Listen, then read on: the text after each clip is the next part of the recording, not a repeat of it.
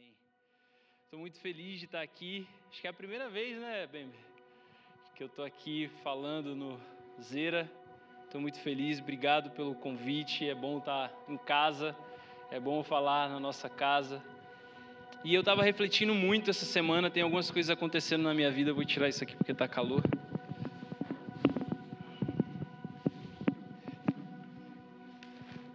Desculpa aí, voltei. E eu estava refletindo muito essa semana. É, algumas coisas têm acontecido na minha vida, na vida da minha esposa. E a gente tem se movido muito em fé, de acordo com aquilo que Deus nos pediu para fazer. Se você assistiu o culto, hum, quando a Lívia pregou, acho que tem uns três domingos, ela contou um pouco daquilo que a gente está vivendo. E Deus começou a falar muito no meu coração sobre fé. Afinal, o que é fé? Como que nós podemos ter fé na nossa vida para que a gente veja o romper de Deus agindo? Como a gente se mantém firme e como a gente se posiciona para a gente ver esse romper de Deus na nossa vida. E eu quero que você abra aí a sua Bíblia, lá em Hebreus 11, versículo 1, versículo internacionalmente conhecido. E Hebreus 11, 1, eu vou te dar aí três segundos para você abrir. Hebreus 11, 1 fala assim: A fé é a certeza confiante das coisas que se esperam, a prova das coisas invisíveis. Será que você consegue entender um pouco o que é que significa fé? Certeza confiante de coisas que se esperam. Ou seja, quando você espera algo muito na sua vida, você espera talvez que o sol venha nascer amanhã. Você espera que o seu salário venha cair na sua conta no final do mês ou no começo do mês, a depender de como você recebe. Você espera que um dia você venha casar. Você espera que muitas coisas aconteçam na sua vida. Você espera, você espera, espera, espera por, por muitas coisas. E você tem. O agir da fé é justamente quando você tem certeza dessas coisas que vão acontecer na sua vida. Ou seja, quando nós esperamos em Deus que nós vamos nos casar, por exemplo, e nós vamos trazer ou cooperar para o reino de Deus se expandir aqui na terra, você tem fé e você tem certeza que aquilo vai acontecer na sua vida mediante aquilo que você vai fazendo. Ah, mas como assim mediante daquilo que você vai fazendo? Mas a fé, o que, que a fé tem a ver com aquilo que eu faço? Tiago 1,4 ele fala: a fé sem obras está morta, ou seja, nós precisamos fazer algo com o que nós esperamos. Você consegue entender isso? Traz aqui, vamos juntar os pontos. Como assim eu preciso, é, é, eu preciso fazer algo sobre aquilo que eu espero, Neto? Como assim? Sim, você precisa confiar que Deus vai agir, mas você não pode ficar sentado no seu sofá esperando que aquilo aconteça sem você fazer nada. Tem situações que realmente nós não podemos, nós não temos como colocar a nossa mão. E nós oramos, nós fazemos a nossa parte, mas o orar já é fazer a sua parte. E no, continuando o versículo, ele fala que é a prova das coisas invisíveis. Eu peguei uma frase de um autor Oswald Sanders, ele é um teólogo e ele fala assim: a, a fé capacita a alma crente a tratar do futuro como se fosse presente, do invisível como se fosse visível, ou seja, você crê tanto em algo que você já traz aquilo para a sua realidade como se aquilo já existisse na sua vida. Por exemplo, você espera uma promoção, Deus falou algo na sua vida a respeito disso, a respeito das finanças, então você começa a trazer aquilo à realidade, fala: "Deus, muito obrigado pela minha promoção. Deus, muito obrigado porque o Senhor já trouxe esse romper na minha vida." Você consegue entender? Hebreus 11, 27, você pode abrir depois aí. Vai um pouquinho para frente, se você já abriu Hebreus 11, 1. 11, 27, ele mostra que a fé é a confiança no invisível, mas não no desconhecido. A fé é a confiança no invisível, não no desconhecido. Como você vai ter fé em Deus? Como você vai acreditar em Deus ou acreditar nas palavras de Deus sobre a sua vida se você não conhece a Deus? Como? Se você souber essa fórmula em que você não conhece a Deus e você ainda assim confia em algo ou uma força espiritual e que aquilo realmente traz algo para a sua vida, eu quero que você me diga a fórmula. Porque a fé é confiança no invisível, mas não no desconhecido, ou seja, nós não confiamos naquilo que nós não conhecemos. Nós depositamos na confiança em o Deus que nós lemos a palavra. Não tem como você confiar em uma pessoa desconhecida. Já parou para pensar nisso? Esses dias eu estava pesquisando algumas coisas na OLX, conversando com algumas pessoas. E nós sabemos que existem diversos golpes na internet. Graças a Deus existem algumas plataformas que trazem confiança ou trazem integridade para a gente. Mas ao mesmo tempo, quando você conversa com alguém, parece que dentro do seu coração você não conhece aquela pessoa, você não conhece aquela pessoa, mas parece que dentro do seu coração você fica, aquele cara vai me passar a perna, aquele cara vai me passar a perna, aquele cara vai me passar a perna, aquela pessoa vai me passar a perna. Por quê? Porque quando nós não conhecemos, nós não vamos depositar confiança. E é exatamente isso que Hebreus 11, 27 mostra pra gente. A fé é a confiança no invisível, mas não no desconhecido. Ou seja, nós vamos exercer a nossa fé quando nós conhecemos a Deus. E como nós vamos conhecer a Deus? Lendo a palavra, tendo intimidade, tendo relacionamento. E aí você pode abrir a sua Bíblia, você continua lá, Hebreus 11, a partir do versículo 4 até o 40, ele vai falar ali dos heróis da fé diversos, mais de 20, 30 heróis da fé, em que você vai ver lá Abel, Enoque, Noé, Abraão, Sara, Isaac, Jacó, José, Moisés, os pais de Moisés, Josué, Raabe, Gideão, Baraque, Sansão, Jefté e Davi e inúmeros outros.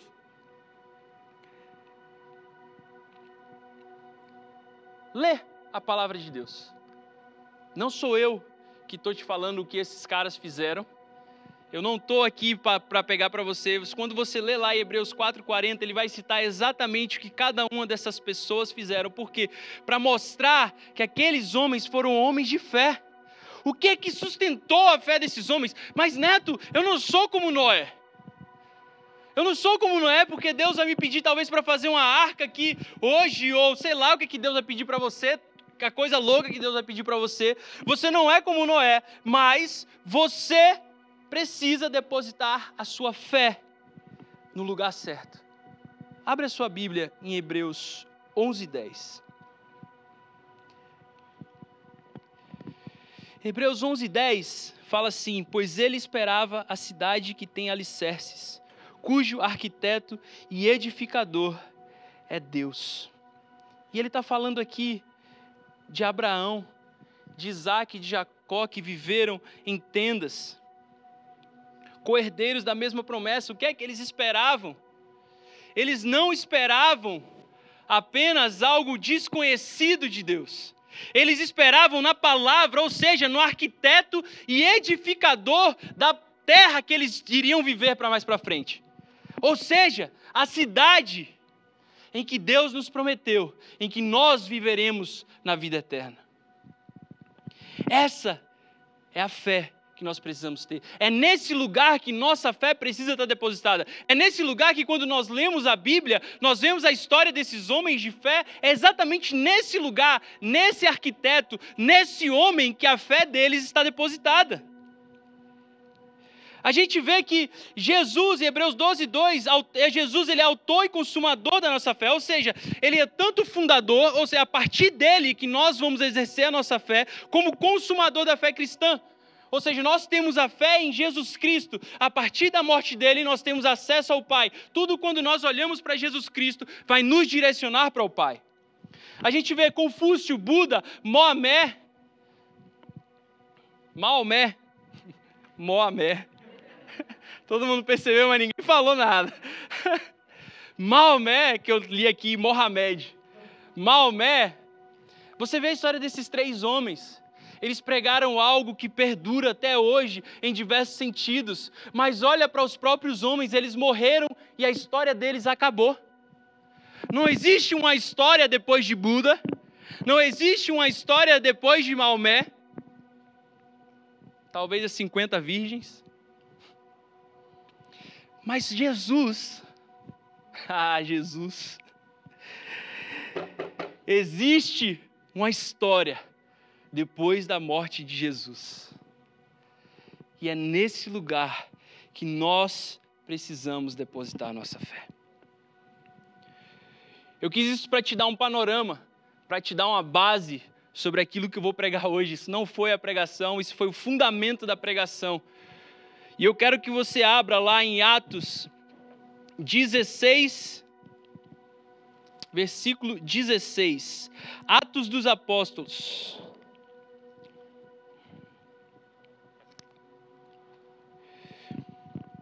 Aqui em Atos dos Apóstolos, eu vou, eu vou ler até mais ou menos o versículo 22. Certo dia, isso é Paulo falando, né? Certo dia, indo nós para o lugar de oração, encontramos uma escrava que tinha um espírito pelo qual predizia o futuro.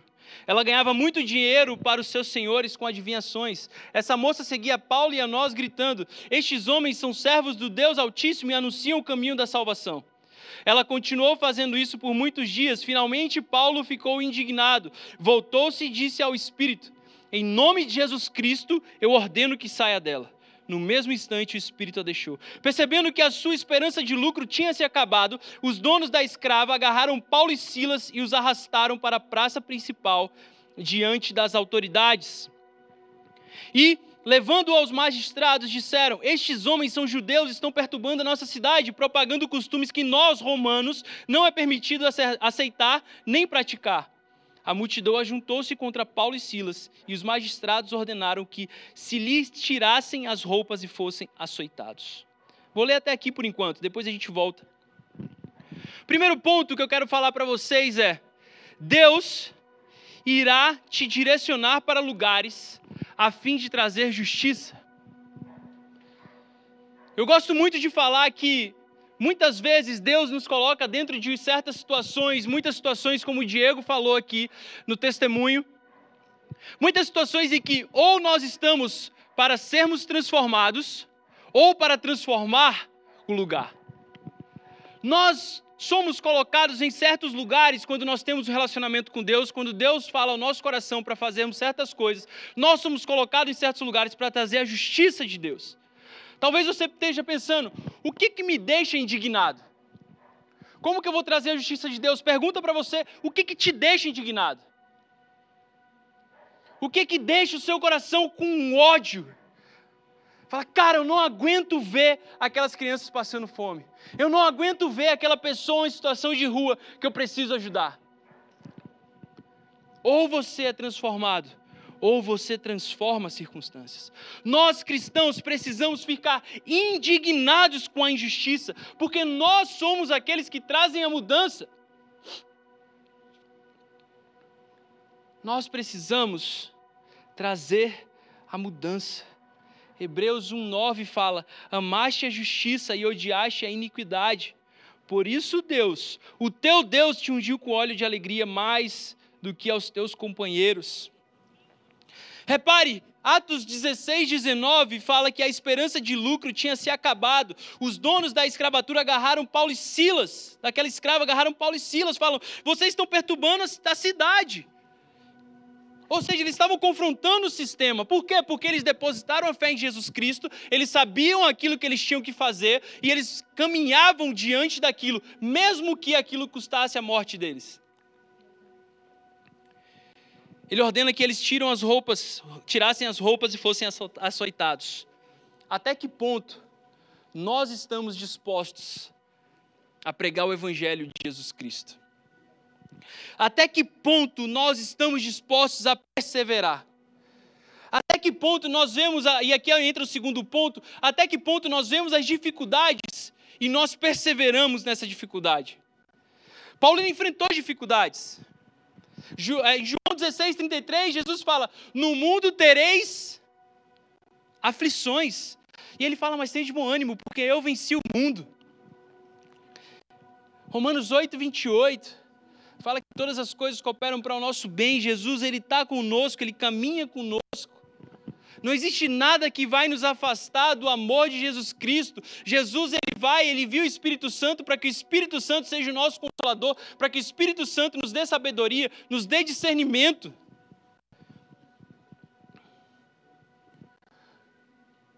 Toda vez que você avança em algo. Ou seja, Deus te deu uma palavra e você avança, você vai, você conquista. Pensa como um exército mesmo. Você vai, você conquista. Qual que é a primeira coisa que você faz depois de você chegar no seu objetivo? Ufa, Deus, consegui. Ufa, Deus, agora eu posso descansar. Davi, quando ele olha para aquela mulher que ele cai em adultério, ele cai em pecado, sabe onde Davi deveria estar? Na guerra. Mas Davi, ele estava em casa descansando. Deus não está te chamando, irmão, para você descansar. Descansar em Deus é outra coisa. Mas ficar dentro da tua casa, sentado no teu sofá, não vai te fazer avançar naquilo que Deus te chamou para fazer. Deus tem me desafiado. Deus tem desafiado a minha família para que nós possamos viver carregando essa fé dentro de nós e que nós possamos constantemente nos mover para para destruir a injustiça do mundo. Nós não seremos capazes de fazer isso, mas nós estamos fazendo a nossa parte. Ou seja, eu estou colocando a minha fé em prática de acordo com aquilo que Deus me falou. Eu estou olhando para as dificuldades que estão ao meu redor, as tempestades que estão ao meu redor. Eu estou olhando para aquilo, eu estou falando, Deus, eu sei que todas as coisas cooperam para o meu bem. Deus, eu vou continuar. Deus, eu vou perseverar, porque eu quero te buscar. Deus, eu não quero entrar num lugar de descanso no momento em que nós temos que avançar. Deus, eu não quero depois de uma guerra ir para um lugar de descanso, porque esse é o lugar em que o inimigo vai te atacar. Depois que você vence uma batalha e você vai descansar, você baixa a guarda. E esse é o momento que o inimigo vai vir com as coisas na sua cabeça. Esse é o momento que Deus, o inimigo vai começar a colocar, fala, cara, é isso, ó, esse momentinho aqui, ó, faz isso, cara. Está de boa em casa, usa o computador para isso. Está de boa aqui com sua namorada, está sozinho com sua namorada? Não, não tem nada não. Um abracinho mais apertado, não, não tem nada não. Um beijo mais assim, não tem nada não. Uma... Colocar uma mãozinha ali, calma aí, cara. Pô, você venceu uma batalha, meu irmão. Você ficou seis meses, um ano em pureza. Continua com tua guarda levantada, brother. Não abaixa a tua guarda. Abre lá a tua Bíblia em Tiago 1, versículo 2 ao 24.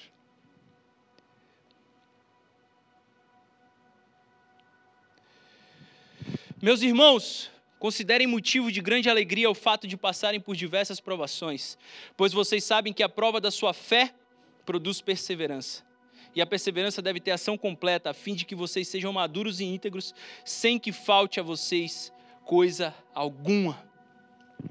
Tiago 1,12: Feliz o homem que persevera na provação, porque deposita, porque depois de aprovado receberá a coroa da vida que Deus prometeu aos que o amam. Deus quer gerar resiliência em nós. Deus quer que você persista. Deus quer, Deus quer que você continue na batalha até o fim. Combati o bom combate. Talvez você já tenha ouvido isso. Se você não ouviu, eu estou te falando isso agora. Combati o bom combate. Terminei a carreira da fé. Isso é o que Paulo nos fala. Isso é o que grandes homens de Deus têm pedido para ser colocado na sua lápide. Combati o bom combate, ou seja, até o final, até que Jesus venha. Bota, levanta a guarda. Fala, meu irmão, aqui não, eu não vou baixar a guarda, não vou ficar com a guarda levantada. Eu vou treinar para que eu consiga ficar cada vez mais tempo com minha guarda levantada.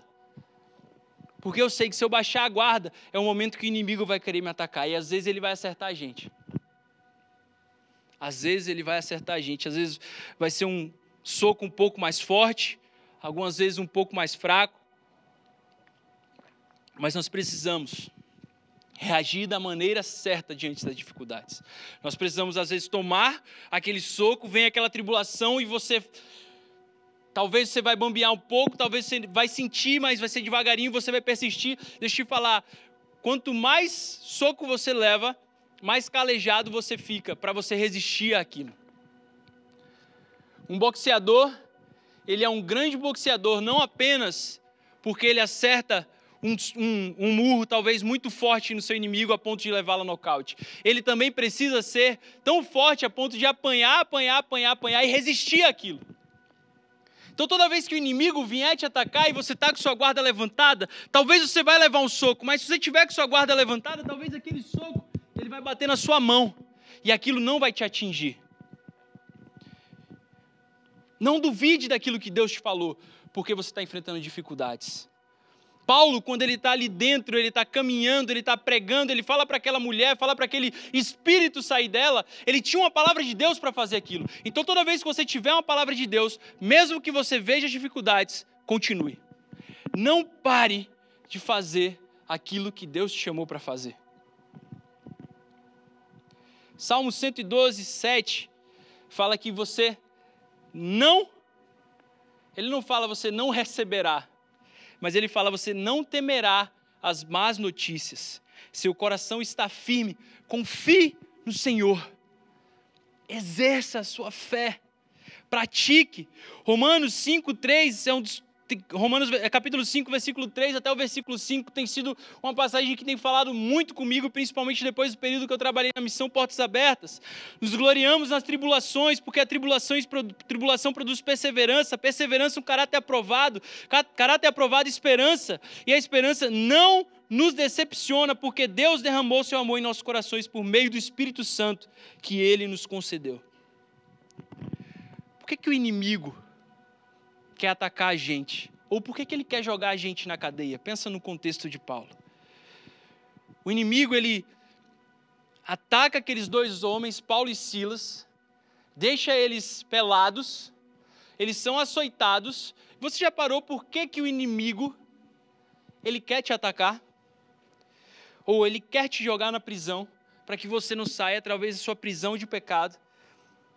A prisão ou a cadeia, ela é tudo aquilo que pode impedir o avanço do reino de Deus. Por exemplo, vícios, pecados, ofensa e falta de perdão, orgulho, medo, pânico, ansiedade, palavras que pessoas falam contra você, avareza, e eu poderia ficar citando diversas outras coisas. Mas sabe, a gente vai continuar, vamos continuar o versículo. Atos, abre lá, volta lá a sua Bíblia, Atos 16, E aí a gente vai continuar no versículo 22. A multidão juntou-se contra Paulo e Silas e os magistrados ordenaram que se lhe tirassem as roupas e fossem açoitados. Depois de serem severamente açoitados, foram lançados na prisão.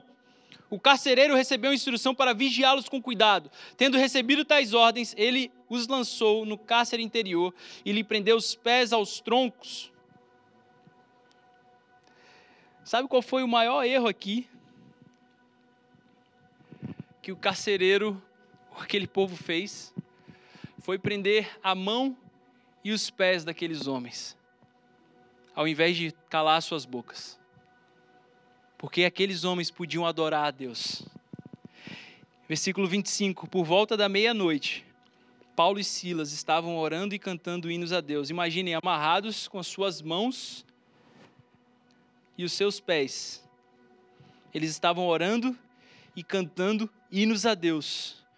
Os outros presos ouviam. De repente, fala aí para quem está do seu lado, vocês também aqui. De repente, fala isso, de repente, houve um terremoto tão violento que os alicerces, não precisa repetir isso não, era só o de repente. Houve um terremoto tão violento que os alicerces da prisão foram abalados. Imediatamente, todas as portas se abriram e as correntes de todos se soltaram. Imagina você com seu amigo preso. Imagina eu, eu e o Vitor. A gente é preso. Tá lá, tô lá, eu e meu amigo. Vou ser o pessimista para não falar que, que ele que é, né?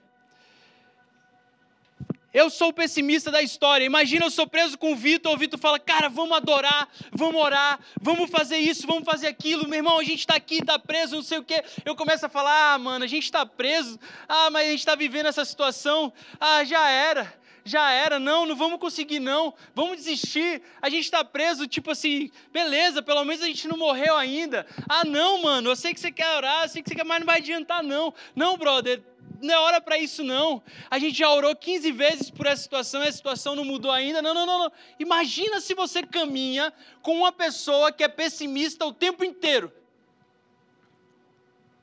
Imagina se Paulo tivesse preso com um pessimista. Mas ele estava do lado de um homem de Deus. E esse é o terceiro ponto. Nós precisamos caminhar com as pessoas certas.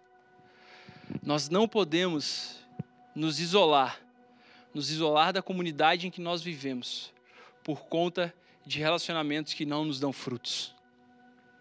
Eu vejo muitos jovens, muitos adultos, muitos adolescentes parar sua vida por causa de relacionamentos terrenos. Parar sua vida e de busca a Deus, parar sua vida de queimar o coração a Deus para deixar o seu coração queimar por um outro ser humano. Não estou falando que você não deve fazer isso em nenhum ponto da sua vida, ou, mas deixa eu te falar: o seu coração não pode queimar mais por uma pessoa, ou você não pode estar mais apaixonado por uma pessoa do que você é apaixonado por Deus. Você não pode ter mais fé na sua vida do lado de uma pessoa do que você tem a fé na vida que Deus falou que você teria. Vejo muitos jovens, muitos adolescentes largando, per, perdendo tempo na sua caminhada, porque se gastam em relacionamentos que não os aproximam de Deus. Caminhar com as pessoas certas. Eclesiastes 4, você pode abrir aí, do versículo 9 ao versículo 12.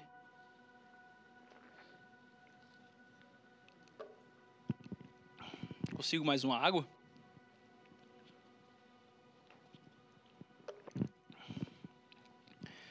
Eclesiastes 4, do 9 ao 12, fala assim: é melhor ter companhia do que estar sozinho, porque a maioria. Porque a maior recompensa do trabalho de duas pessoas. Se um cair, o amigo pode ajudá-lo a levantar-se. Mas pobre do homem que cai e não tem quem o ajude a levantar-se. E se dois dormirem juntos, vão manter-se aquecidos, como, porém, manter-se aquecido sozinho? Provérbios 27, 17, você não precisa abrir. Assim como o ferro afia o ferro, você conhece essa passagem? Assim o homem afia o seu irmão. Deixa eu te falar. Deus é perfeito. Amém? Deus é perfeito, o inimigo não. Paulo e Silas, eles foram presos juntos. Obrigado.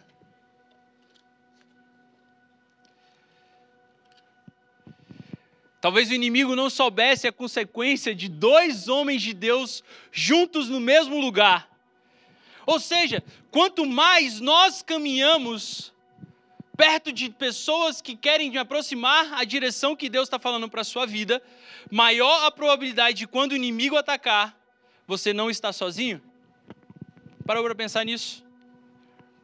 Quanto mais você caminha perto de pessoas que estão caminhando na mesma direção que você, amigos, pessoas próximas, menor a chance de quando o inimigo te atacar, você estar sozinho.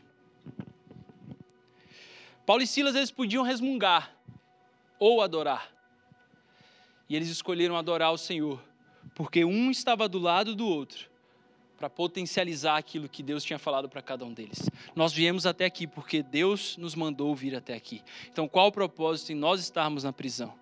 Qual a nossa resposta, Silas, quando nós estamos aqui vivendo diante da dificuldade? Quando a gente olha para a Bíblia, o povo no deserto sendo liderado por Moisés, quase que eu falava Maomé.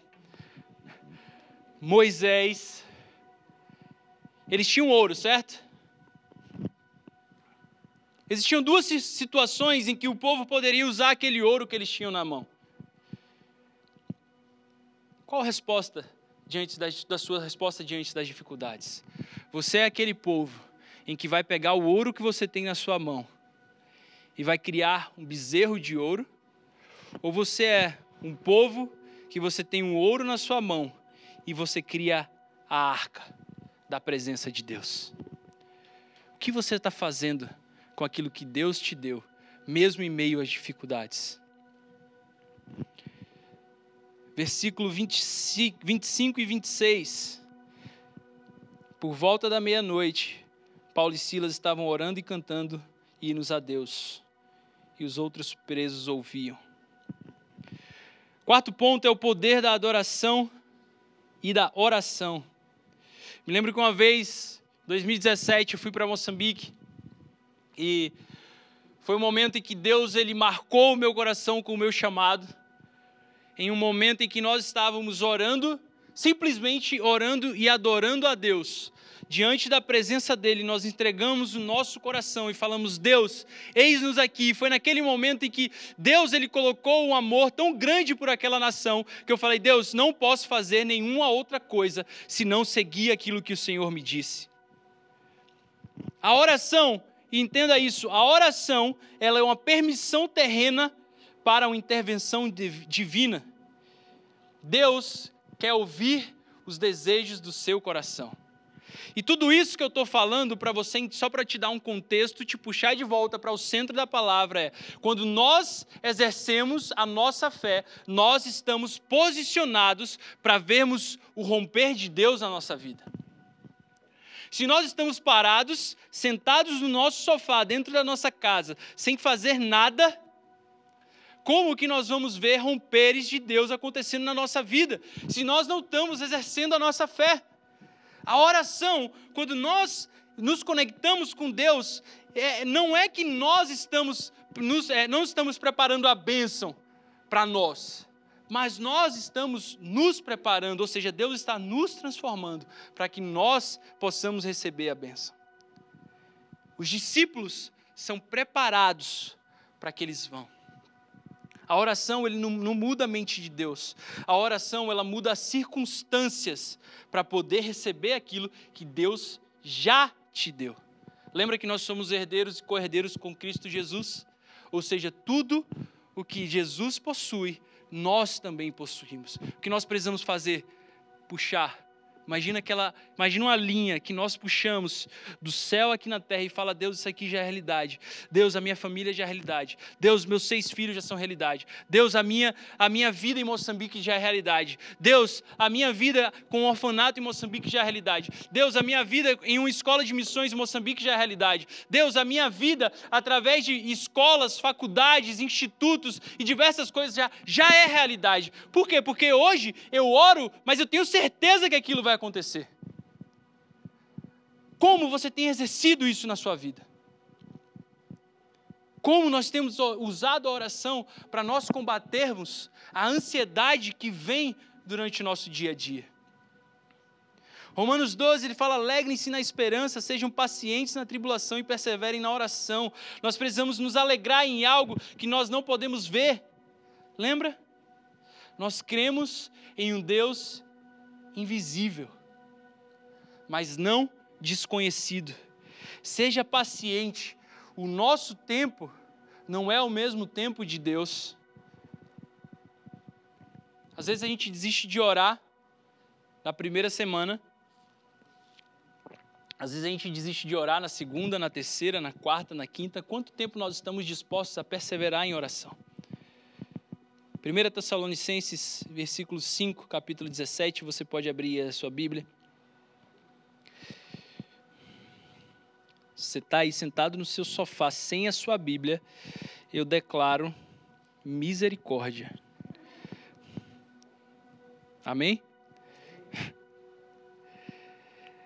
1 Tessalonicenses 5, 17 é um versículo gigante. Sabe o que ele fala? Ele fala assim: orem continuamente. Ou seja, não desista de orar, mesmo que você não esteja vendo as coisas acontecendo.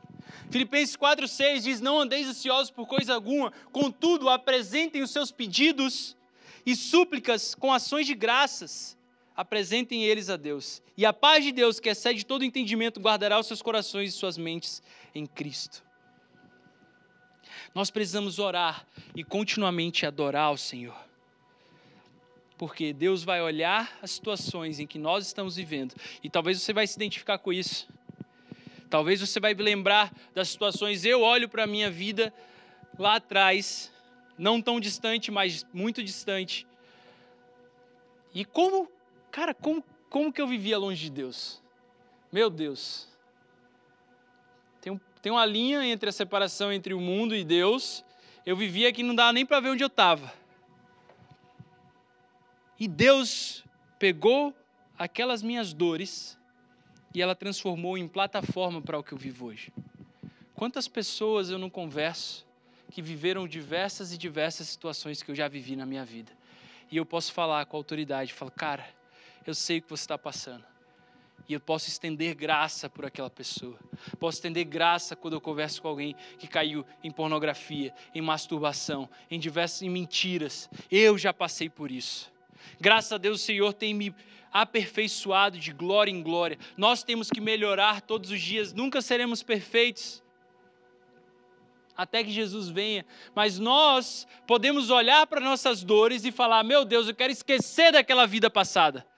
E ou nós podemos olhar para aquelas dores e falar: Deus, como eu posso usar isso para o teu reino? As nossas feridas, elas se tornam cicatrizes. Ou seja, aquilo não dói mais, mas aquilo serve para nós mostrarmos de onde nós saímos, saímos. Romanos 5, do versículo 3 ao 5, não só isso, de novo, nos gloriamos nas tribulações, porque sabemos que a tribulação produz perseverança, perseverança, caráter aprovado, e caráter aprovado, esperança. Lembre dessa frase, lembre desse versículo. Talvez você esteja cansado, pensando em desistir, falando, Deus, eu não aguento mais. Mas eu quero te falar, continue batalhando pelas pessoas que irão receber o seu romper. Lembra, o romper não vem só para você, e aí eu volto para a história de Paulo e Silas. Quando eles são presos, e vamos lá, vamos continuar lendo. Atos 16, volta lá. E a gente está caminhando para o final. A partir do versículo 26, de repente houve um terremoto tão violento que os alicerces da prisão foram abalados. Imediatamente todas as portas se abriram e as correntes de todos se soltaram. O carcereiro acordou e, vendo abertas as portas da prisão, desembainhou sua espada para se matar, porque pensava que os presos tivessem fugido.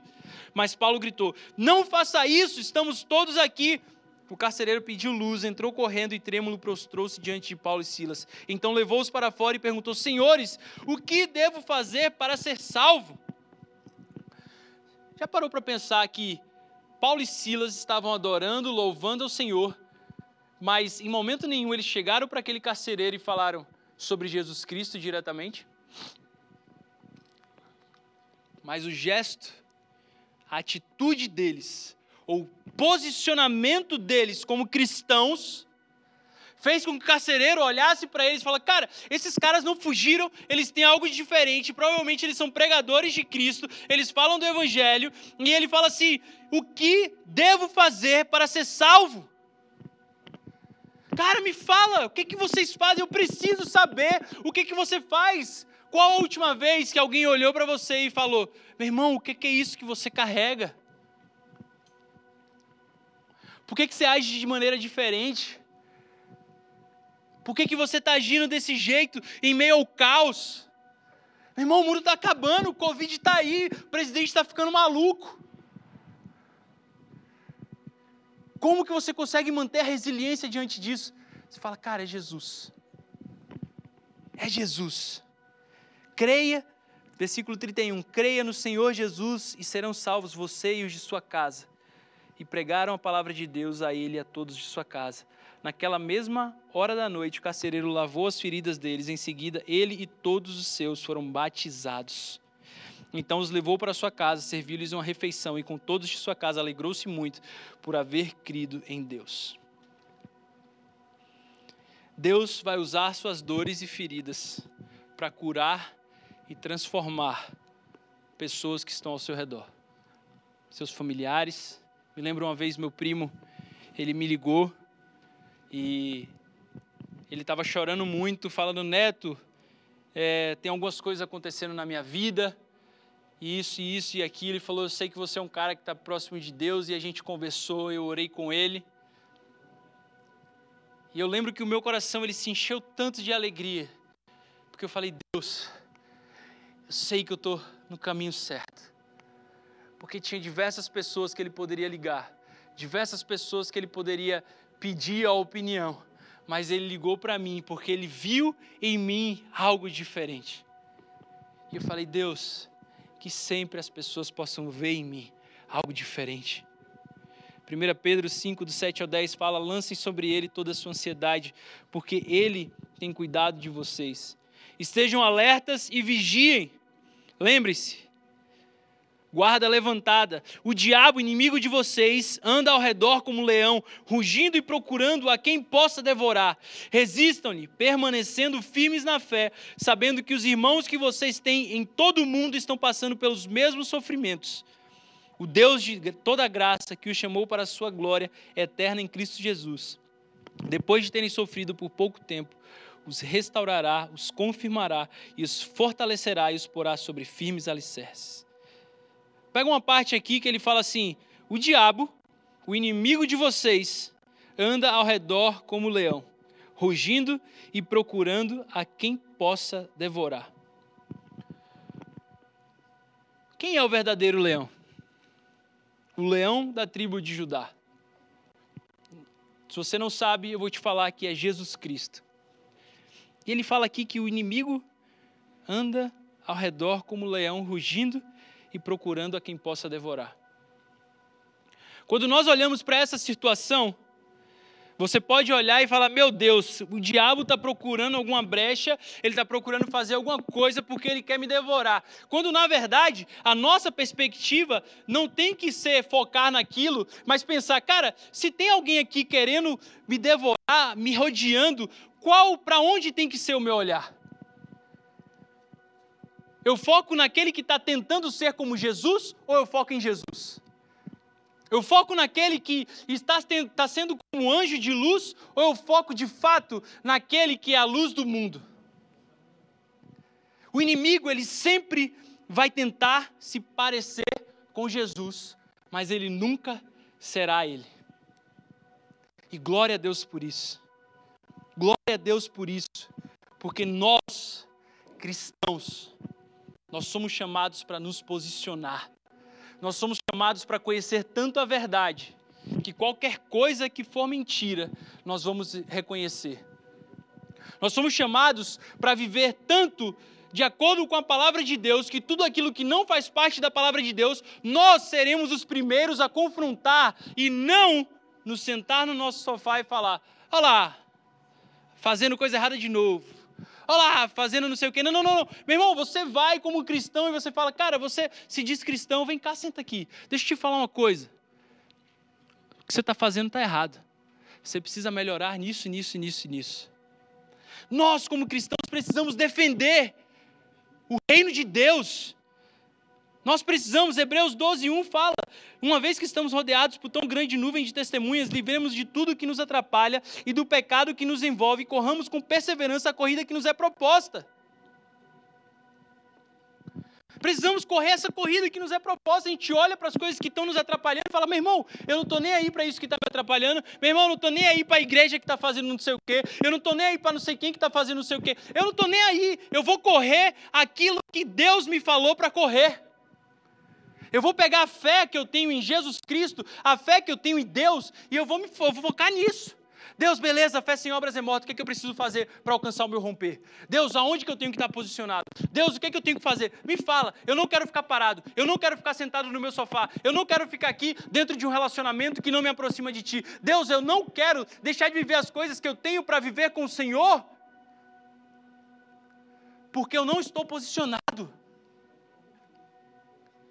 Nós, como cristãos, precisamos nos posicionar. Nós fomos feitos, Hebreus 1,9.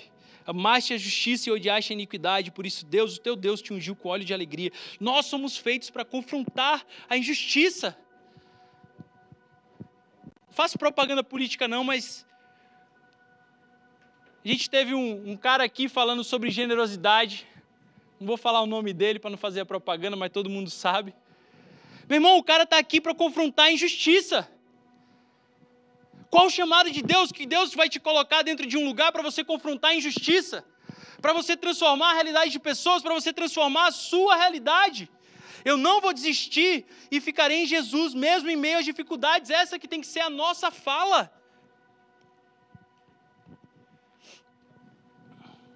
Deus vai nos aproximar das pessoas certas quando nós oramos e quando nós pedimos. Sabe, primeiro nós chegamos até Deus e depois nós caminhamos. Por isso, se essa noite talvez você não saiba muito bem como exercer isso, mesmo depois de eu tendo pregado, a banda pode, pode voltar? Você não sabe como exercer isso. Mas, cara, eu não sei, eu tenho dificuldade de exercer a fé, eu tenho dificuldade. Deixa eu te falar uma coisa. Pedro, ele só saiu do barco porque ele tinha um relacionamento com Jesus. Pedro só saiu do barco porque ele reconheceu a voz de Jesus. Pedro só saiu do barco porque ele sabia que era Jesus. Se ele não soubesse quem Jesus era, ele não ia sair do barco sabendo que era um fantasma chamando ele, como eles pensavam que era. Meu Deus, é um fantasma! Ah, eu vou sair do barco para ver aqui seu caminho sobre as águas igual ele. Pedro só saiu do barco porque Pedro sabia quem Jesus era. Porque Pedro olhou, Jesus és tu, ele fala que ele é, ele fala, meu irmão, é Jesus mesmo, eu vou lá. Só que se Pedro nunca tivesse caminhado com Jesus, se Pedro nunca tivesse conhecido quem Jesus é, como que ele ia sair do barco? Essa noite é para você que nunca conheceu a Jesus Cristo. Talvez você saiba, você não saiba como você vai exercer a sua fé. Talvez você não saiba como você vai se posicionar. Deixa eu te falar, a primeira coisa que você tem que fazer é se relaciona com Jesus Cristo. Se relaciona com Deus da Bíblia. Se relaciona com Deus que é o alicerce e a base da nossa fé. Se relaciona com aquele que vai te dar as palavras certas, as palavras de vida eterna, e você vai correr tanto para isso que você vai deixar as coisas de lado e falar: meu irmão, não estou nem aí para quem está fazendo besteira. Eu sei que eu estou vivendo aqui a minha vida. Eu sei que eu estou me aproximando do Senhor.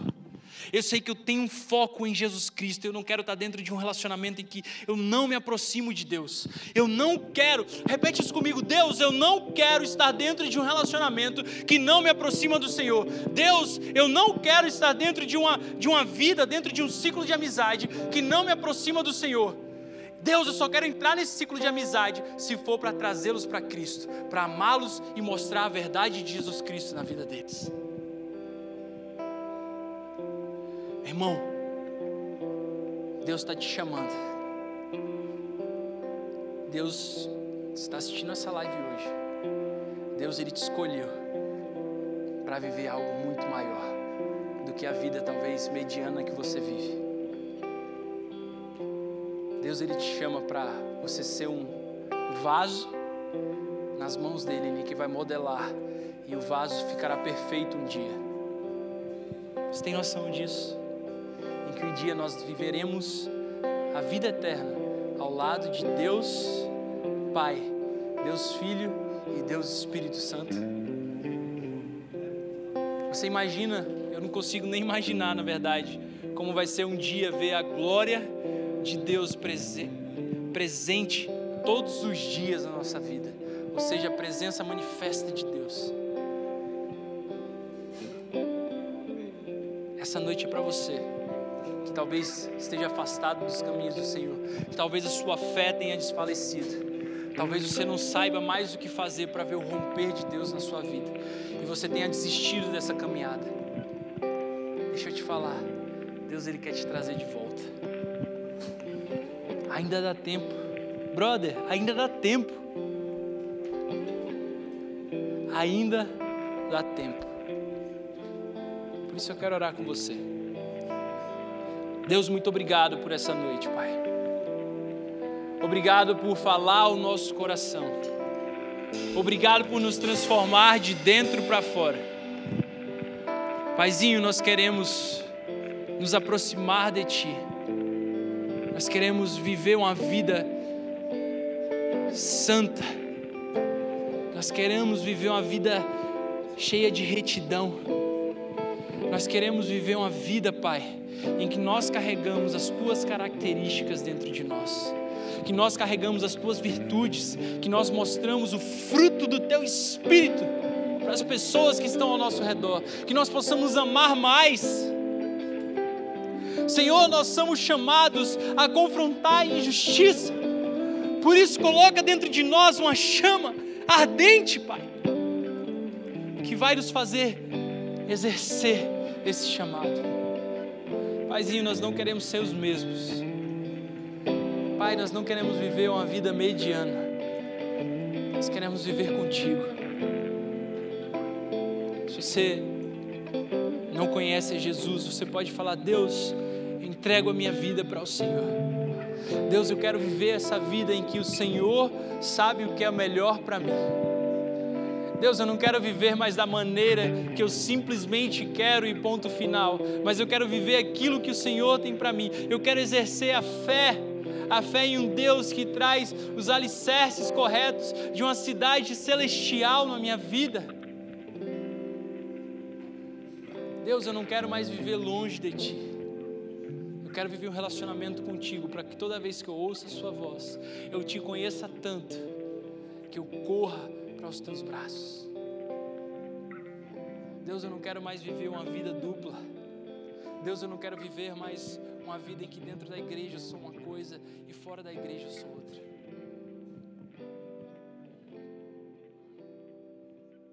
Deus,